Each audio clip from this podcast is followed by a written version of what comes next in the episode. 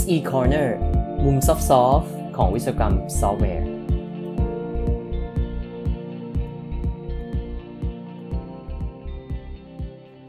วัสดีครับ SE Corner เอพิโซด65กับผมชัยยงรักกิจเวชสกุลครับเอพิโซดนี้ขอนำท่านผู้อ่านกลับมาอ่านบทความจาก IEEE Software นะครับ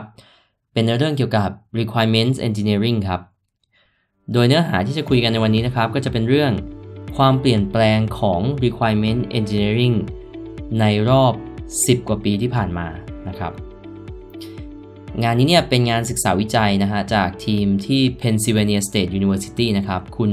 โมฮัมหมัดคัสซาบแล้วก็คุณฟิลิปลาแพลนต์นะครับ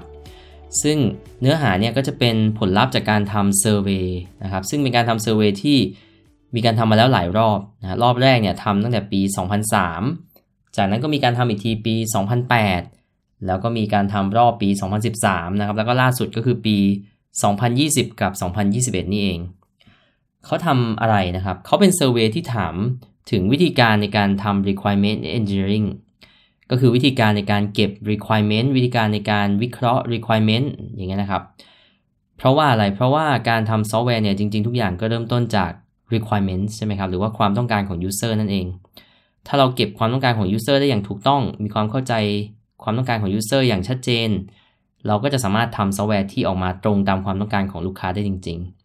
ๆแต่ว่าในปัจจุบันนี้เราก็จะเห็นว่าบางทีเนี่ยทีมก็สามารถทำงานได้โดยที่แทบจะไม่ต้องเก็บ requirement อะไรมากนักนะถ้าเป็นทีมขนาดเล็กนะครับรวมถึงวิธีการในการทำซอฟต์แวร์แบบใหม่เช่นพวก Agile practice อย่างเงี้ยนะครับก็ทำให้เห็นว่าบางทีแล้ว requirement อาจจะเป็นอะไรที่มีการเปลี่ยนแปลงได้ตลอดเวลาเพราะฉะนั้นมันก็น่าสนใจว่าความสำคัญของการทำ requirement engineering เนี่ยมันยังมีมากน้อยแค่ไหนนะครับเพราะฉะนั้นเรามาดูกันนะครับเขาทำการ survey ทั้ง4รอบเนี่ยนะฮะก็จะเป็นการ survey ไปที่ practitioners หรือว่า survey ไปที่คนที่ทำงานจริงๆโดยผลลัพธ์ส่วนใหญ่เนี่ยจะเป็นผลลัพธ์จากปี2020กับ2021นะครับแต่ว่าเขาก็จะมีการเปรียบเทียบกลับไปยังผลลัพธ์เก่าๆในปีก่อนหน้าเพื่อจะดูว่ามันมีการเปลี่ยนแปลงยังไงบ้างเพราะฉะนั้นเนี่ยเรามาดูเรื่องแรกกันนะครับเรื่องแรกเนี่ยเป็นข้อมูลพื้นฐานก่อนว่าคนที่มาตอบเซอร์เวย์เนี่ยนะครับเขามีลักษณะอย่างไรนะก็จะมีทีมนะครับซึ่งก็จะเป็นทีมที่มีตั้งแต่ขนาดเล็กไปจนถึงขนาดใหญ่เลยมากกว่า 1,000 คนก็มีแล้ววิธีการที่ใช้ในการ develop ซอฟต์แวร์เนี่ยเป็นยังไงบ้างถ้าเป็นในปี2020เนี่ยทุกอย่างก็จะแทบจะโดมิเนตโดยการเป็น Agile เลยนะฮะ 51% เนี่ยจะเป็น Agile Methodology ไม่ว่าจะเป็น Scrum Extreme Programming นะครับ Feature Driven Development ตัว Scrum เนี่ยจะเยอะสุดเลยคือประมาณ 45-46% เลยทีเดียวนะครับซึ่งถ้าเทียบกับในปี2013ครับสิ่งที่น่าสนใจก็คือตอนที่ทำเซอร์เวย์เก่าในปี2013เนี่ยวิธีการ develop software ที่ตอนนั้นเป็นวิธีการหลักก็คือ Waterfall นะฮะตอนนั้น Waterfall เนี่ยจะเป็นตัวที่ได้รับความนิยมมากที่สุดก็จะเห็นว่าในระยะเวลาประมาณ10ปีกว่าๆที่ผ่านมาเนี่ย Agile ได้ขึ้นมาครองบัลลังก์เป็นที่1แทน Waterfall แล้วนะครับแล้วก็มีการเปลี่ยนแปลงบางอย่างนะฮะโดยเฉพาะในสายที่เป็น Finance หรือว่า Banking หรือพวก Insurance เนี่ยรวมถึงด้านความปลอดภัยนะครับแล้วก็ด้าน Aerospace ด้วยเนี่ยก็เป็น Agile นะครับที่ได้รับความนิยมสูงมากกว่าการทำงานแบบ Waterfall ด้วยซึ่งสายพวกนี้เนี่ยเมื่อก่อนจะเป็นสายที่มีความค่อนข้างจะต้องมีความ strict นะครับมีความตรงไปตรงมาของ requirement เนี่ยสูงกว่าด้านอื่นๆนะก็ยังเปลี่ยนมาเป็น Agile ได้เลยนะฮะโอเคคราวนี้ถ้าเราลองมาดูในตัววิธีการในการทำ requirement engineering แล้วนะครับอย่างแรกเนี่ยในเรื่องการเก็บ requirement นะหรือที่เรียกว่า requirement elicitation เนี่ยเป็นยังไงบ้าง requirement elicitation ที่เจอมากที่สุดในปี2020นะครับในการเซอร์เวย์ล่าสุดเนี่ยพบว่าการทำ brainstorming ครับเป็นวิธีในการเก็บ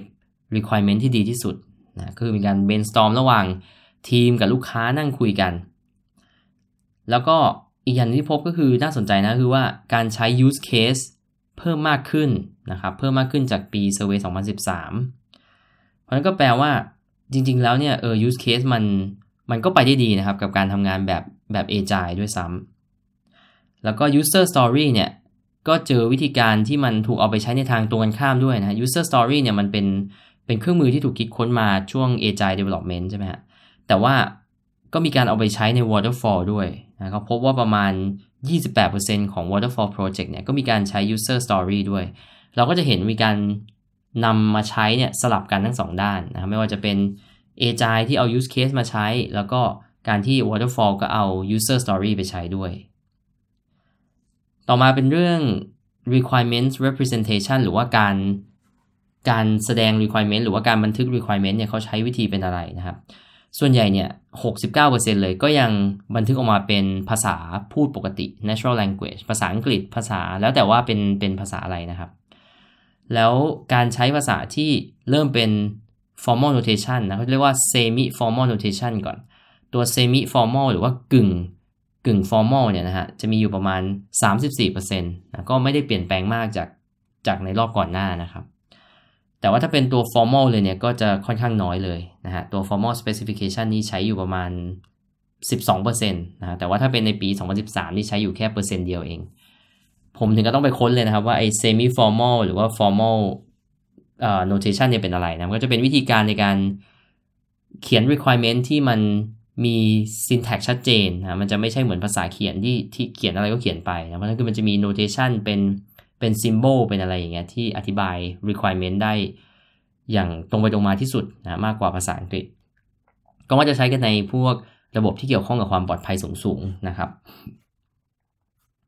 ต่อมาก็จะเป็นเรื่องการตรวจสอบ requirement หรือว่า requirement inspection เขาบอกว่าประมาณ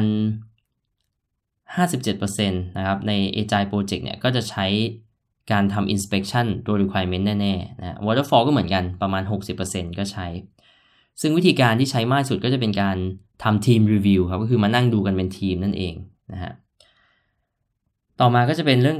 การประเมิน requirement หรือว่า requirement estimation นะครับ requirement estimation เนี่ยใน survey ปี 2020 ล่าสุดเนี่ย 65% ก็คือใช้ story point นะครับใช้ story point ในปี 2013 เนี่ยปีก่อนหน้ารอบก่อนหน้าเนี่ยตัวที่ได้รับความนิยมสูงสุดเป็น expert judgment นะครับคือใช้ความรู้ของคนที่เป็น expert เนี่ยในการประมาณว่าจะใช้เวลาเท่าไหร่เพราะฉะนั้น story point หรือว่าวิธีการที่ได้มาจาก Agile Methodology เนี่ยก็ได้กลายมาเป็นวิธีการที่ได้รับการยอมรับมากที่สุดแล้วนะฮะแล้วก็นอกจากนั้นเนี่ยยังพบว่า 87% นะครับของโปรเจกต์ที่มีการสอบถามเนี่ยครับเขามีการนำ non functional requirement มาใช้ในการประเมินตัว requirement ด้วยว่าต้องใช้ระยะเวลานานแค่ไหนนะครับอันนี้ก็ไม่ว่าจะเป็น Agile หรือ Waterfall ก็มีการเอาตรงนี้มาคิดเหมือนกัน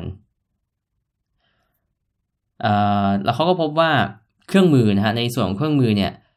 ตัวเครื่องมือด้าน requirement engineering เนี่ย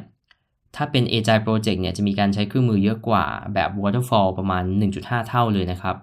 เครื่องมือที่พบบ่อยก็จะเป็น Confluence Jira นะฮะก็จะเป็นทาง Atlassian เลยนะประมาณ 40% IBM Doors 18% นะครับแล้วก็ Microsoft Office ทั้งหลายประมาณ 13% นะฮะนี่ก็จะเป็นแง่มุมต่างๆของrequirement engineering นะครับสุดท้ายเนี่ยเขาก็ลงไปดูในรายละเอียดด้วยว่าถ้าเป็นบริษัทที่มีขนาดเล็กนะฮะบริษัทที่มีคนน้อยกว่า100คนเนี่ยมันมีตรง requirement engineering เนี่ยเป็นยังไงบ้าง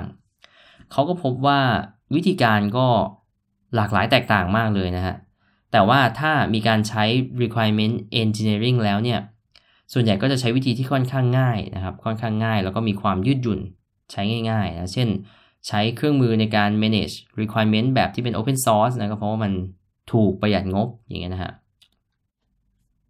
ครับและนั่นก็เป็นความเปลี่ยนแปลงของการทำ requirement engineering นะครับตั้งแต่ในอดีตมาจนถึงปัจจุบันล่าสุดนะครับเราก็จะเห็นว่าหลักๆเนี่ยก็คือมีการเปลี่ยนแปลงในรูปแบบการพัฒนาซอฟต์แวร์มาเป็น Agile methodology มากขึ้นแล้วก็วิธีการเก็บ requirement เนี่ยก็จะเป็นการทำ brainstorming มากขึ้นนะรวมถึงมีการทำestimation โดยการใช้ story point เป็นหลักนะครับวิธีการเก็บตัว requirement ก็ยังใช้เป็นภาษา natural language ปกติอยู่นะแล้วก็มีการใช้เครื่องมืออยู่บ้างในบางส่วนก็เป็น EP ที่น่าสนใจสำหรับผมเลยทีเดียวนะครับก็คิดว่าน่าจะน่าสนใจกับผู้ฟังหลายๆท่านด้วยนะครับถ้าท่านใช้ requirement engineering แบบไหนนะครับลองดูว่าตรงตามที่เขาได้ survey มาหรือเปล่านะครับแล้วไว้พบกันใหม่เอพิโซดหน้านะครับขอบคุณที่ติดตาม SE Corner สวัสดีครับ